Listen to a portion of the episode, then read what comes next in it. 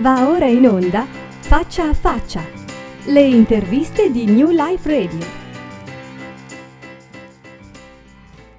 Benvenuti a una nuova puntata di Faccia a Faccia. Oggi abbiamo un ospite molto speciale. Eh, parliamo di Robin Hood, eh, che è eh, conosciuto come il il guru del web. Ciao Robin, buongiorno. Buongiorno a te Dario, grazie per avermi invitato. Allora, eh, come sapete qua su New Life Radio cerchiamo sempre di eh, comunicare la parte, quella, non il lato oscuro, ma l'altra faccia dei personaggi, tra virgolette. Eh, cerchiamo di comunicare quello che è la persona realmente, quello che come vive, cosa sente, qual è è la sua mission, come si muove nel mondo reale, ecco. Eh, poi appunto cercando di capire poi come ha fatto a sviluppare i suoi talenti, come ha fatto a costruire sua attività, la sua impresa, insomma, in questo modo. Ecco, queste sono un po' eh, le domande che Robin ti, ti, ti voglio fare, un pochettino eh, la domanda base è appunto chi è Robin Hood? Come ho visto che sei nato cominciato nel 99 te a fare cose eh, sul web, eh, ma cos'è che ti ha spinto? Da dove sei partito? Qual era la tua eh, emozione, il tuo sentire? Una grossa insoddisfazione con, con, il lavoro, nonostante io il lavoro ce l'avessi e eh, non operassi come mh, dipendente, ma avessi la possibilità, avevo la possibilità di scegliere quello, il cliente con cui lavorare o meno, mi occupavo al tempo di comunicazione, di aiutare organizzazioni, agenzie, eccetera, a comunicare meglio, quindi um, nello specifico dopo un periodo con il quale ho lavorato con il mondo commerciale, quello più commerciale della comunicazione, quindi parliamo di agenzie di pubblicità con le quali mi sono fatto venire i brividi dal brutto, dalle cose che non mi sono piaciute, cioè è chiaro che tutto quello che vediamo nel mondo della pubblicità è bello, luccicante, meraviglioso, creativo, tutti questi aggettivi gli diamo, però poi dietro quello che succede non è così eh, eh degno di essere raccontato perché poi nel contesto italiano con i personaggi che ci sono più soldi girano peggio è eh, ci sono tante brutte storie. Per fartela breve voglio dire io in questa avventura con le agenzie di pubblicità ho rimesso tutto ho rimesso più di quello che dovevo ci hanno rimesso anche delle persone a meccare che non dovevano rimetterci perché da un giorno all'altro chi mi dava il lavoro, e me ne voglio prendere la responsabilità anzi di questo, una grossa agenzia, da un giorno all'altro non solo mi ha chiuso tutte le commesse, ma mi ha anche assunto tutto il personale e se l'è portato via. E quindi insomma ho imparato in maniera molto dura questa lezione mi prendo la responsabilità nel senso che sono stato uno stupido io a, a, concedere ambedue le guance ad un'agenzia senza avere altre tre amanti e quindi poi quando se n'è andata via la principale io mi sono trovato in mutande.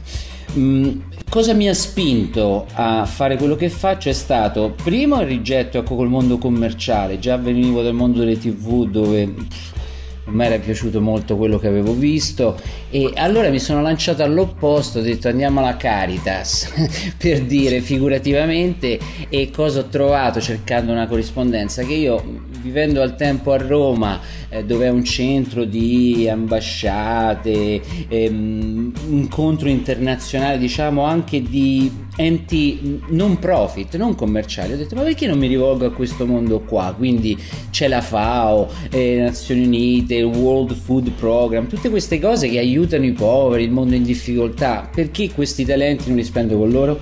Insomma, fartela breve, sono andato con loro, ci sono stato dieci anni e alla fine ho scoperto le stesse intrighi, le stesse brutte cose che avevo visto nel mondo della pubblicità e quindi da questo rigetto è venuta la voglia di eh, cercare di fare delle cose diverse e mh, mm, non sapevo come, quindi io mentre facevo dei corsi per queste organizzazioni ho cominciato nel, nel modulo che dai alla fine del corso per avere il feedback da dare poi al capo dell'organizzazione e ci aggiungevo se vuoi rimanere aggiornato, se ti è piaciuto il mio corso lascia il tuo nome e l'email, parliamo del, del, dell'inizio degli anni 2000 e quindi non era una cosa insomma che si faceva abitualmente ancora questa e le persone lo mettevano volentieri e quindi e 10 di qua, 20 di là, 30 di là, piano piano io ho sviluppato una newsletter, l'ho cominciato a, mandare e ci investivo talmente tanto tempo e risorse adesso tu ti metterai a ridere, ma è la verità, ci sono ancora gli archivi, erano 40-50 pagine stampate, ogni edizione della newsletter che usciva una volta al mese, quindi veramente ci mettevo di tutto e di più. Finché un giorno dei miei amici, mentre siamo andati fuori a mangiare una pizzeria, mi dicono: Senti, ma tu non ti piace questo lavoro che fai anche per queste organizzazioni internazionali? Spendi tutte queste energie per scrivere la newsletter, che è una cosa che ti dà soddisfazione, ma ti rende zero. E chi te lo fa fare? Voglio dire, non è giusta questa situazione. Perché non provi a. Uh, mettere qualche pubblicità sul tuo sito perché dopo un po' che ho cominciato a mandare la newsletter ho detto pubblichiamo anche sul web i contenuti della newsletter. Allora hanno detto allora perché non ci mette pubblicità? Ho detto no la pubblicità io la odio mi, mi, mi... contesto. E, e, di nuovo voglio dire il mondo che sto cercando di combattere tu mi inviti a metterci la pubblicità. Fa ma no guarda è uscito un nuovo sistema in America di Google che si chiama AdSense mettono le pubblicità che c'è solo un testo e che parlano contestualmente dell'argomento di cui tu stai scrivendo. Io non avevo mai sentito parlare ho detto beh interessante di nuovo te la faccio breve ho fatto questo esperimento ho messo queste pubblicità e da lì a un anno ricevevo sufficienti soldi da Google per poter dire basta a tutti quelli che mi davano il lavoro tradizionale, a queste organizzazioni e a provare questa avventura senza rete nell'andare a continuare a scrivere le cose che mi piacevano vedendo che c'era qualcuno che mi dava un ritorno economico sufficiente, anzi oltre la sufficienza per sopravvivere. Così è nato Robin Good, che infatti all'inizio non si chiamava Robin Good, avevo il mio nome che è Luigi Canali De Rossi, ma essendo un nome complicato, difficile e amando io scrivere in inglese dall'inizio, um, ho scelto di cercare di trovare un nome che caratterizzasse il mio spirito, le cose per cui combatto, che fosse facile da ricordare e da pronunciare per chiunque, in Italia, in Cina, in America. E quindi poi è nato Robin Good. Questa è la storia molto sintetizzata. No, no, ma per precisa, guarda, potrei, potrei quasi specchiarmi eh, in te sotto l'aspetto poi della ricerca dell'etica, eh, la ricerca di un senso che non sia poi contaminato brutalmente appunto dalla parte economica, perché poi siamo sempre lì. Eh, noi col progetto di New Life Radio, sono cinque anni che sono aperto e quello che cerco di trasmettere è sempre, sempre una consapevolezza in tutto quello che viene fatto, che sia dall'alimentazione, che sia eh, dall'energia, dal, dall'etica sul lavoro. È proprio un messaggio che io eh, tengo molto a eh, trasmettere. La problematica nella parte economica funziona sempre questa roba qua, succede sempre questo incrocio eh, dove ci sono i soldi, fai fatica a metterci dentro l'etica. Se si mischiano insieme viene fuori un porcaio perché poi approfittano e viene fuori appunto quel marciume nascosto dietro un'ottima, eh, un'ottima idea e quindi le difficoltà che trovo io, eh, troviamo appunto come, come New Life Radio, è sempre quella di mantenere il giusto equilibrio e poi ne, anche nella mentalità poi tutti quelli che sono legati alla eh, consapevolezza c'è eh, atavico ormai proprio questo problema di connessione con il denaro. Quindi se fai una cosa per trasmettere un buon messaggio, una cosa pulita, non deve essere retribuito. Quindi c'è un doppio, un doppio tranello ecco, sotto questo aspetto. Però a quanto pare insomma, te sei riuscito completamente a bypassare questa cosa perché insomma, dal 2000 ad oggi hai creato, tra virgolette, non voglio chiamarlo impero per, eh, per classificarlo come brutta cosa, ma una, una, bella cerchia di persone che ti segue, no? Cioè hai creato un, un grosso nucleo di persone che eticamente, insomma, se rispecchiano il tuo profilo c'è un, una bella connessione no? tra queste persone e te. Beh, questo solo tu puoi dirlo in effetti, quindi per me sono, sono, segnali positivi, se tu sei qua a volermi intervistare e mi dici che questa è la sensazione che tu percepisci di me, penso che va nella direzione di quello che mi piace ottenere. A me piace aiutare i, i piccolini. I piccolini poi possono essere anche relativamente grossi, nel senso che spesso il piccolino è per me l'indipendente, la persona, l'individuo. Mi sono stufato di lavorare per delle organizzazioni dove il fatto che sei organizzazione vuol dire soltanto più rotture di scatole, più burocrazia, più tempi di attesa, non vedere mai soldi, dover dire sempre sì perché tu sei. Basta. Poi alla fine dietro queste organizzazioni ci sono delle persone, c'è qualcuno che risponde al telefono, qualcuno che decide, qualcuno che mette la firma. Quindi o mi fai parlare con lui direttamente o tanto vale che io tratto lui come un individuo. Poi se lui lo vuole comprare il mio corso, la mia cosa per la sua organizzazione, liberissimo. Ma io ecco, ho cancellato dal mio orizzonte le organizzazioni. Mi scrive l'ente del turismo di X, vorremmo fare un corso con te o quell'altro, ma io gli dico di no da subito, perché so come funzionano e so che le mie regole non le accetterebbero. Prima di tutte fra le tante, per quanto possa sembrare assurda, che io ormai non faccio quasi più niente senza che prima vedere i soldi, perché voglio dire, ho imparato sulla mia pelle che se io ti ho dimostrato che, cioè, la vedi la vetrina di quello che vendo, eh, c'è altra gente l'ha comprata, puoi leggere quello che dice e lo vuoi, eh, lo paghi e te lo do, no che te lo do e poi lo paghi quando dici tu. Non funziona così per me.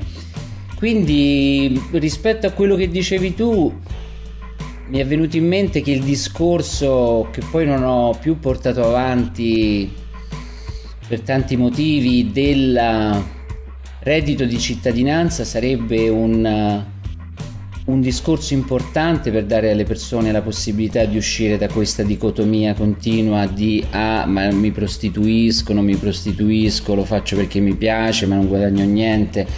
Se le persone avessero un minimo per cui possono sopravvivere, non doversi preoccupare di correre la mattina e la sera a dare il culo a chi proprio è magari il loro nemico, io penso che non è che starebbero tutti lì a giocare con la PlayStation della mattina alla sera, sinceramente, ma penso che molte persone si dedicherebbero a fare ciò che gli piace e molte si dedicherebbero a fare più di una cosa perché comunque il reddito di cittadinanza non fa ricco nessuno, ma ti dà la possibilità di poter affrontare la vita in maniera serena e non dovendo fare il criceto che per una vita intera corre, corre, corre per mettere da parte un qualcosa per fare quello che vorrebbe fare e poi non succede mai. Eh, questa è la cosa, quindi quello a noi ci aiuterebbe tanto, a noi tutti i cittadini del pianeta, voglio dire, non, non a noi italiani. Sì, sì, sì, sì, ma te adesso sei residente, non sei più in Italia? No, io sono in un'isola in mezzo all'oceano in questo momento. sì. è totalmente un'altra cosa. Comunque il mondo italiano comunque lo vedi come funziona, come si sta muovendo, è presente un po' cosa sta succedendo in questo, in questo paese.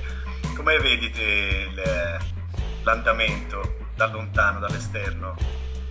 Ma non saprei, mo, non vorrei generalizzare troppo, però voglio dire, posso dire che non sento il desiderio di tornare lì, mi manca un po' mi mancano delle cose, mi manca la quantità di sole che c'era nella mia città, qui non la ho tranne che nell'estate, quindi nonostante sia in un'isola in mezzo al mare, non sono in un posto tropicale di spiagge, eccetera, sono una specie di Svizzera sul mare, cioè io qua ho i prati con le mucche che guardano il mare, questo è quello che vedo, ho tanti animali, molta tranquillità questa non è un'isola di pescatori, è un'isola di contadini, la gente è povera, tranquilla, eh, sorridono e sono contenti. Gli operai qua fuori che lavorano dalle 8 fino alle 5 con un'ora di break, prendono 500 euro al mese, due settimane di vacanza all'anno e sono, lavorano fischiettando, cantando e sono contenti. Quindi è un'atmosfera totalmente diversa, non ho semafori, non ho la macchina qua o prendo la corriera, l'autobus o mi faccio dare un passaggio ai miei amici quando voglio andare al paese principale per fare la spesa. Quindi è tutto tranquillo, non c'è il telefono, non suona niente, mm, non rompe le palle nessuno. Ogni tanto arriva una busta con qualcosa, ma e questo cambiamento crea tanto spazio per eh, confrontarti con te stesso, domandarti ma che vuoi fare, e, con chi te la prendi se le cose non vanno come vuoi tu, eh? con le mucche, quindi è bello, è affascinante, addirittura esilarante in certi momenti per la bellezza del posto, per la tranquillità, come è terrificante il silenzio di sentire te stesso, di vedere che magari anche da solo delle cose che tu vuoi fare cazzo ci sbatti dentro, non riesci a metterle in moto e cerchi di capire perché, cos'è che non ti funziona, e, ma non c'è nessuno con cui magari parlare o confrontarti, allora ti sdoppi, fai il Robin e l'altro Robin e li fai parlare insieme, impari un sacco di cose, insomma, io penso. No, ma quello è proprio, ho detto proprio la parola giusta, è proprio lo spazio, lo spazio che ti viene elevato e che ti levi per riuscire appunto a stare dentro la ruota per macinare. Da quello spazio che è così stretto non riesci poi a sviluppare niente, rimani incastrato in un, eh, dentro la ruota, rimani dentro e non vedi più niente in esterno. Questa cosa qua è, è quello che bisognerebbe riuscire a trasmettere proprio l'esigenza di crearsi degli spazi sempre più larghi per poi i propri talenti, per poter gioire della vita e non macinare dentro una rabbia e un'angoscia di non riuscire a fare. Questa cosa qua assolutamente sono pienamente concorde per la tua scelta che hai fatto. Magari, magari prima o poi la farò anch'io una scelta del genere. E, ehm, senti, ma allora praticamente eh, qual è il tuo ruolo? Cos'è che fai? Gli ascoltatori non, non sanno, infatti abbiamo parlato adesso tra di noi, ma non sanno qual è eh, le, l'attività principale. Puoi spiegarcela un po'? Assolutamente, mm, quindi una volta avviato questo sito web, questa newsletter alla fine degli anni 90, quando è stato circa il 2003-2004 ho cominciato a poter guadagnare sufficienti soldi per continuare a pubblicare non dover fare nessun altro lavoro e ricevere alla fine del mese automaticamente un assegno da Google in base a quanti lettori avevano letto i miei articoli e cliccato sulle pubblicità che apparivano accanto. Quindi il mio mestiere è stato per molto tempo quello di, dovrei dire, di mh, editore in italiano si dice, cioè di colui che pubblica, scrive, autore, editore di un, una piccola rivista online ho iniziato a scrivere in inglese, poi in spagnolo, poi ho aggiunto una versione italiana e poi addirittura una in portoghese, eh, trovando dei partner che si sono fatti avanti volontariamente da varie parti del mondo e mi hanno detto senti ma mi piace quello che scrivi, posso tradurlo nella mia lingua? Abbiamo fatto quindi il sito piano piano in varie edizioni e io poi gli davo la loro parte diciamo di guadagni sulle pubblicità che cliccavano sulla versione del loro sito. Quindi per tanto tempo il mio mestiere è stato quello di scrivere la newsletter e di inventarmi mh, mm, eh, guide, articoli, approfondimenti sulle cose che più mi interessavano. Il tema eh, che li teneva insieme è quello di comunicare in maniera più efficace con queste nuove tecnologie, sia che sono una segretaria eh, che deve preparare un PowerPoint per la presentazione del capo, sia che sono un capo che deve organizzare un CD-ROM dove dentro ci vanno, che ne so, tutti gli animali del mondo spiegati in varie lingue. Il mio interesse era di aiutare a mettere insieme queste nuove tecnologie che pian piano uscivano fuori e l'esigenza di comunicare che poi c'è da tutte le parti. Cosa è successo poi? Che un bel giorno Google uh, probabilmente ha, ha, ha ragione, io, io, tendo a pensare, però senza dirmi motivi a me, ha detto guarda tu sei fuori legge, ma proprio così da un secondo all'altro, anzi neanche me l'ha detto, me ne sono accorto io, e ha chiuso tutti i rubinetti dei soldi, cioè mi ha ufficialmente penalizzato perché a suo giudizio avevo fatto qualcosa di sbagliato. Allora, la cosa particolare che la maggior parte delle persone non sanno è che quando Google fa una cosa del genere rispetto a un sito, non dice al sito guarda che ti penalizziamo e non ti paghiamo più la pubblicità perché hai fatto questa cosa che per noi non è ok? Ma ti dice niente tu sei cattivo l'unica cosa che puoi fare è dichiarare che sei cattivo e dirci anche tutti i peccati che hai fatto aggiustarli e poi noi vediamo se, se, se rimetterti in grado di lavorare oppure no io ho cercato di sistemare delle cose, ho, ho, scritto pubblicamente di questa situazione anche perché a quel punto io con i soldi che guadagnavo da Google davo da mangiare ad altre persone, quindi se tu da un momento all'altro mi togli a me io non so come fare con gli altri, quindi eh, eh, la situazione era molto difficile. Fatto sta che nel giro di 10-15 giorni le cose sono tornate a posto, ma solo temporaneamente, perché poi di lì a un anno, due o tre, questa cosa è successa di nuovo ed è successa anche in maniera, diciamo, permanente. Per cui tutti i soldi che io guadagnavo con Google e per dare una cifra di riferimento io ho fatturato a Google più di un milione di euro eh, negli anni che vanno dal 2003-2004 al 2008-2009 eh, sono smessi, sono diventati da migliaia di euro qualche centinaio di euro al mese. E allora ho dovuto inventarmi qualcosa per dire ma qua cosa ho sbagliato, come faccio a procedere nella strada giusta? E questo ti aiuta a capire poi adesso il mestiere che faccio ora. E ho detto beh io non posso dipendere da Google perché se questo poi decide come digita lui io non riesco a capire che cosa ho sbagliato. È, è troppo pericoloso puntare tutte le fish su di lui quindi ho detto dovrei puntare le fish su chi viene a leggere questi articoli, su chi è rimasto positivamente impressionato dal mio lavoro e creare una comunità intorno a loro. Quindi perché, visto che le persone vengono a leggere da me come si fa a creare contenuti online, come si fa poi a monetizzarli o a creare delle entrate, perché non creo una piccola, modesta, umile scuola online dove uno si iscrive paga una tassa di iscrizione, paga un mensile e poi può imparare le cose che io stesso ho imparato sulla mia pelle, incluso come non farsi penalizzare da Google in teoria. E, e, così ho fatto e quindi dal 2009 ho iniziato questo campus che si chiama Robin Hood University Pop Campus dove ho messo una serie di lezioni che poi piano piano sono aumentate, faccio degli eventi dal vivo, ho un forum dove le persone vengono a farmi delle domande e ho degli studenti che pagano diciamo un abbonamento speciale che seguo proprio personalmente passo dopo passo nella creazione dei loro progetti web. Questo è diventata la fonte principale del mio guadagno, cioè se prima guadagnavo il 90% della pubblicità di Google, adesso guadagno l'85% dagli studenti del Pop Campus. Quindi il mio mestiere continua ad essere quello di mh, trovare e capire le risorse e metodi per comunicare in maniera efficace.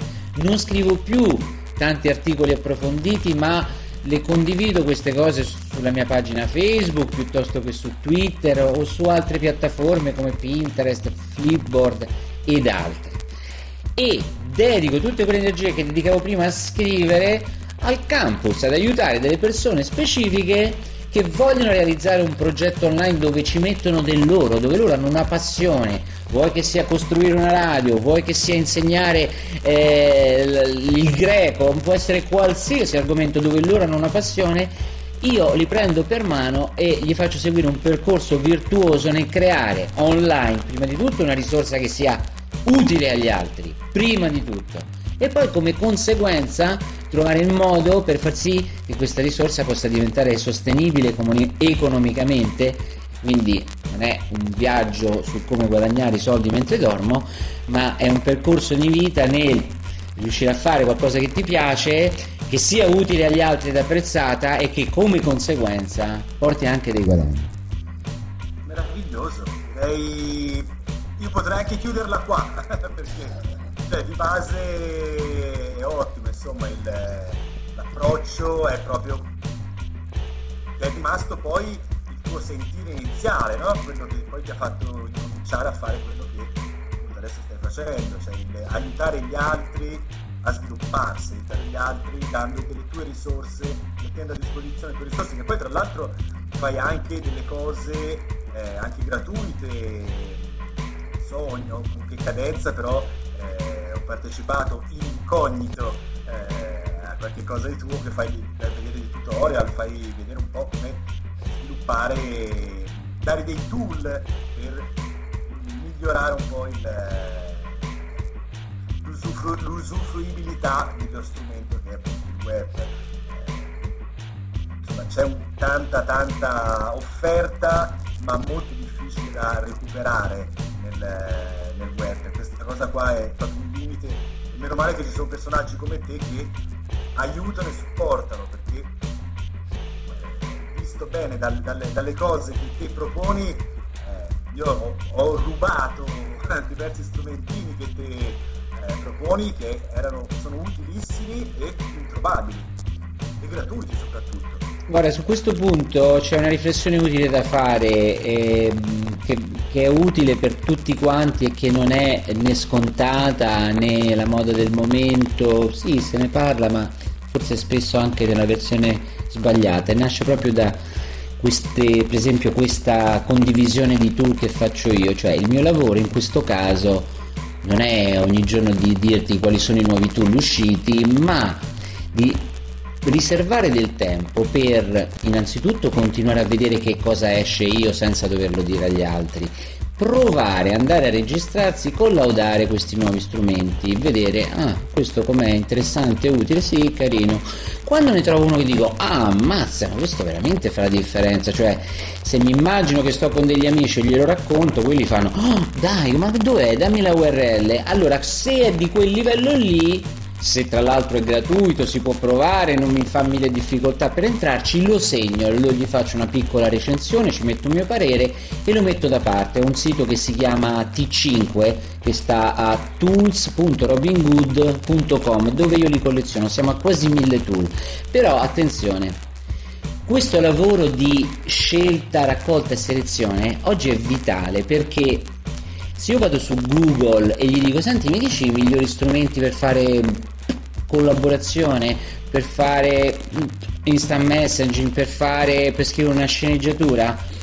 Google non è molto bravo. Comincia a dirmi dei nomi di qualche prodotto ma ogni qualvolta faccio queste domande lui mi dà un articolo di qualcuno che ha fatto una lista di migliori prodotti e tool su quello. Quindi la ricerca ha bisogno della curation. La curation è il lavoro di cura del curatore, di chi va là, cerca tra tutte le cose disponibili in un certo settore le migliori, le porta e ci fa una galleria di quadri, ci fa una collezione, ci fa una board di Pinterest con il meglio di quel settore. Allora ripeto, Google siccome i risultati sono sempre in crescita esponenziale e Google non è esperto di un bel fico secco di niente se non di classificare le pagine in base a dei dati eh, diciamo astratti rispetto al contenuto specifico non è esperto di niente. Quindi quando tu poi gli vai a chiedere mi dice il meglio di questa cosa? Lui si deve appendere a degli esseri umani che sono in teoria esperti del settore e che hanno fatto questo lavoro per lui.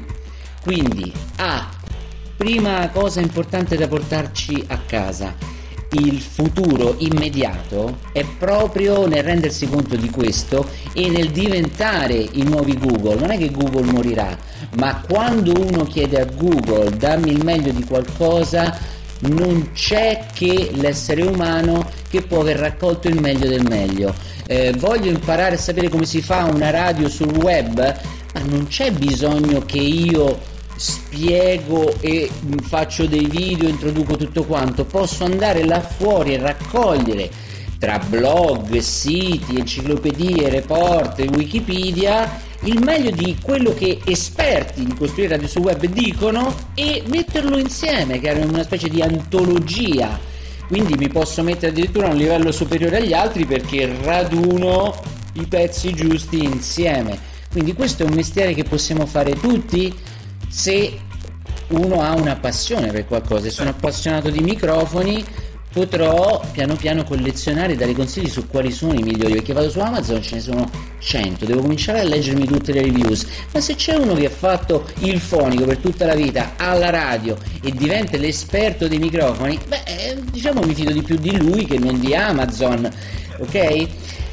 lato 2 perché c'è il lato B di questo disco anche nel curare tutte queste liste, eh, cataloghi, directory di cose, c'è un limite. Cioè quando poi io dentro anche il mio stesso catalogo di tools ce ne ho come ce ne ho quasi mille, eh, vai a trovare una cosa là dentro, ce ne sono 999 altri, quindi sì ci sono le categorie, eh, però diventa difficoltoso. E quindi il rovescio della medaglia è quando poi tu curi, curi, organizzi tante cose, torni ad un certo livello nel quale hai di nuovo bisogno della ricerca per aiutarti a trovare dentro ciò che è stato selezionato ciò che di buono c'è.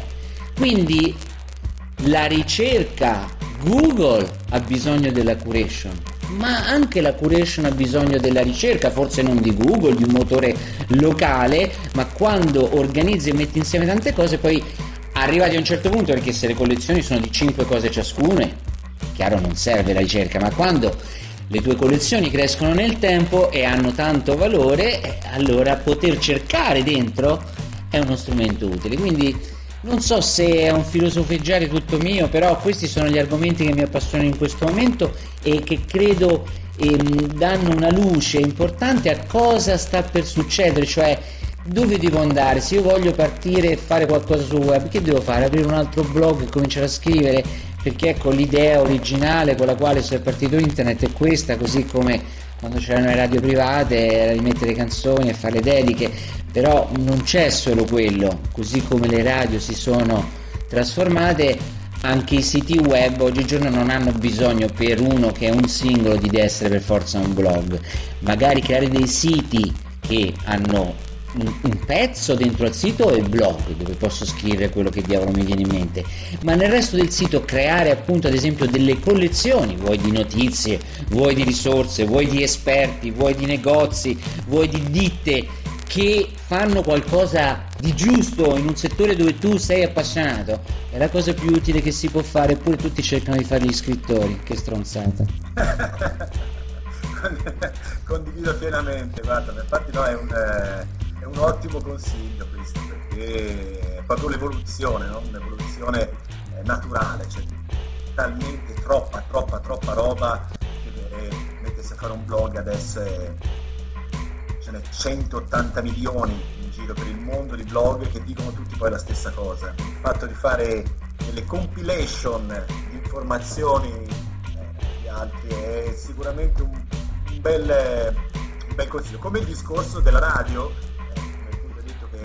sta modificando, ci sono le radio FM che stanno morendo una dietro l'altra tutti i giorni. Eh, io che sono un po' del settore sento radio locali che chiudono, chiudono, perché i costi della pubblicità sono altissimi, i costi di gestione sono altissimi, è un, è un mondo al, proprio al contrario su quello che riguarda l'informazione. E poi tutti quanti non hanno le idee, perché tutti fanno la radio generalista, la, canzone del momento, le, le informazioni del telegiornale classico, l'oroscopo e buonanotte. E quindi se la devi fare così, allora vado su RTL, Radio Dimensione Suono, Radio Monte Carlo e mi danno la stessa cosa, solo che è fatta meglio, più precisa, le notizie mi fido di più. Hai detto proprio hai centrato questa cosa delle radio mi tocca particolarmente perché io diciamo la mia carriera l'ho iniziata con le radio, cioè 1975-76 io ero lì in prima linea in trincea, prima a pulire i pavimenti, poi dietro al microfono, eh, prima fonico, poi speaker, quindi ho tanti ricordi così emozionanti eh, e quello che vedo oggi, perché io la radio l'ascolto, la radio locale, l'ascolto da qui, da questa isola a 2500 miglia dalla costa più vicina, io ascolto la radio locale del mio posto preferito in Italia per cui spesso cammino qua per le strade vuote e è come se fossi là. Quindi la radio ha un potere eccezionale, solo che dici ma che radio ascolti? Eh, io sono un tifoso sfegatato della mia squadra e quindi nella mia città c'è una radio, anzi più di una, dedicata ai tifosi della, della, loro squadra. E ovviamente che parlano tutto il giorno solo di quello, gente che chiama no perché? Hai capito che non doveva fare così e poi non è giusto?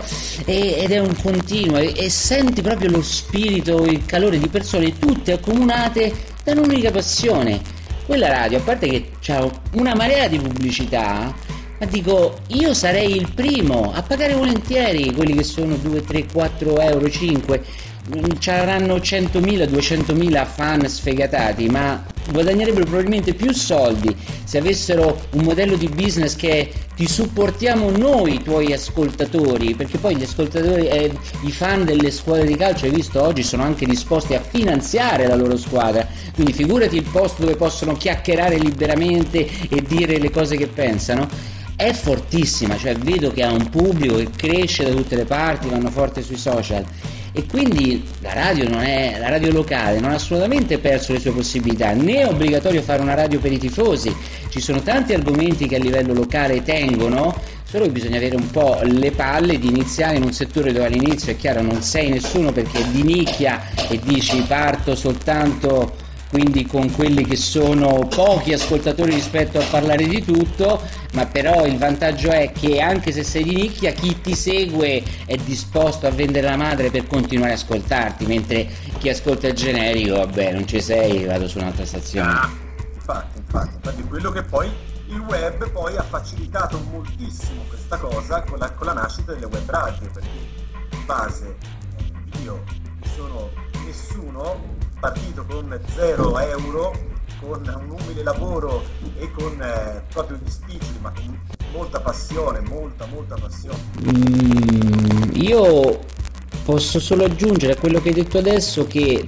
sì, la passione è molto importante perché in fondo è quella che guida la possibilità di vivere una vita, penso che abbia più significato che semplicemente portare uno stipendio a casa, riuscire a mangiare, sopravvivere, dare un futuro ai propri figli. Um, ma per poter fare qualcosa di utile online penso che bisogna essere un po' meno romantici eh, e bisogna avere l'umiltà quindi di non pensare di essere dei micro Berlusconi per cui ah, la mia passione è questo, io voglio parlare di questo e quindi apro una radio, un podcast, un sito web, un blog dove sfogo questa mia passione.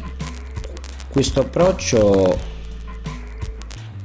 è troppo centrato su noi stessi, quello che serve è avendo identificato quelle che sono le cose che a noi piacciono, le cose che ci interessa apprendere, la strada dove vogliamo andare nella vita, vedere gli altri che problemi hanno, quali sono gli interessi che vogliono coltivare e dove c'è un punto d'incontro fra un problema che le persone hanno e un forte interesse e una passione che hai tu. Allora lì posso investire quindi investire nella mia passione per passione, no.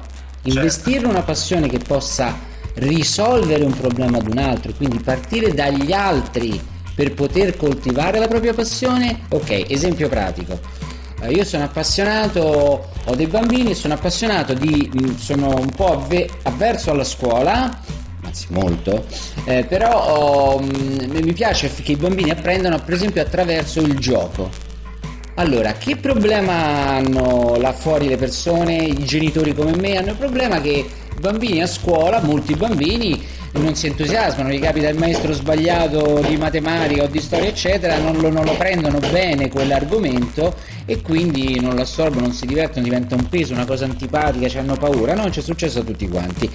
E quindi posso creare ad esempio un sito, un servizio online dove piano piano colleziono e organizzo i migliori giochi tradizionali fatti con le mani, con la carta, con le carte, con le tavole, gli oggetti, le biglie, i dadi e i migliori giochi digitali, video, CD, robe che vanno sul tablet che non servono a sparare e a vedere il sangue che schizza sullo schermo, ma servono ad apprendere le tabelline, come funziona il mondo, come funziona una comunità per poter sopravvivere. Ci sono tantissimi giochi utili.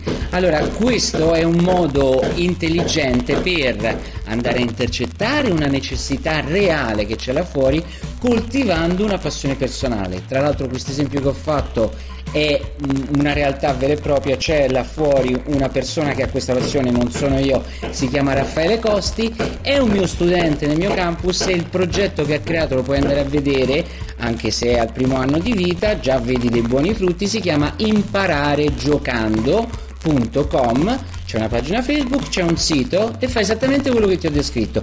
Questo è il consiglio che posso dare. Va bene Robin, io ti ringrazio veramente tantissimo, è stato un eh, grande piacere aver parlato con te e spero di ri poter eh, contattarti magari tra un anno eh, per vedere come, come, stanno andando le cose sotto tutti gli aspetti. Ehm, se vuoi dare tutti i tuoi riferimenti per dove, per dove venire a vedere sia il campus sia il blog sia eh, anche poter accedere ai tool? Guardi, facciamolo il più semplice possibile. Facebook, eh, posto migliore dove venirmi a trovare, la pagina si chiama Robin Good Italia, inutile che diventi, cerchi di diventare mio amico del mio profilo vai sulla pagina Robin Good Italia dove chiunque può farmi una domanda uh, e rispondo a tutti entro 24 ore, trovi risorse, eh, ispirazione per quello che eh, c'è da fare quasi tutti i giorni. Eh, il secondo posto, anzi forse il primo dovrebbe essere di iscriverti alla mia newsletter, lì trovi il meglio che ti posso dare e la trovi a robingood.it slash uh, top trattino uh, tools. Vediamo se dico bene. Mi sto emozionando anch'io eh, robingood.it slash top tools trattino newsletter. Lì ti puoi iscrivere gratuitamente ti rompo le scatole una volta alla settimana il mercoledì puntualmente e il resto lo trovi con calma. Io ti sto a dare 2000 indirizzi. Secondo me, questi due possono essere primo, i primi due posti simpatici dove ci possiamo incontrare e scambiare due chiacchiere insieme. Ti ringrazio tantissimo, Robin. Eh, Grazie a te, Dario. di vita, eh, buon eh, sole per poco che dici che c'è, però insomma il mare ce l'hai intorno. Sono un grande amante, goditela anche da parte mia. Grazie mille Dario, sei stato gentilissimo, è stato un piacere essere stato tuo ospite, veramente grazie per avermi invitato e avermi dato questa possibilità. I miei migliori auguri a New Life Radio. Grazie mille, a presto. Ciao, in bocca al lupo. Faccia a faccia. Le interviste di New Life Radio.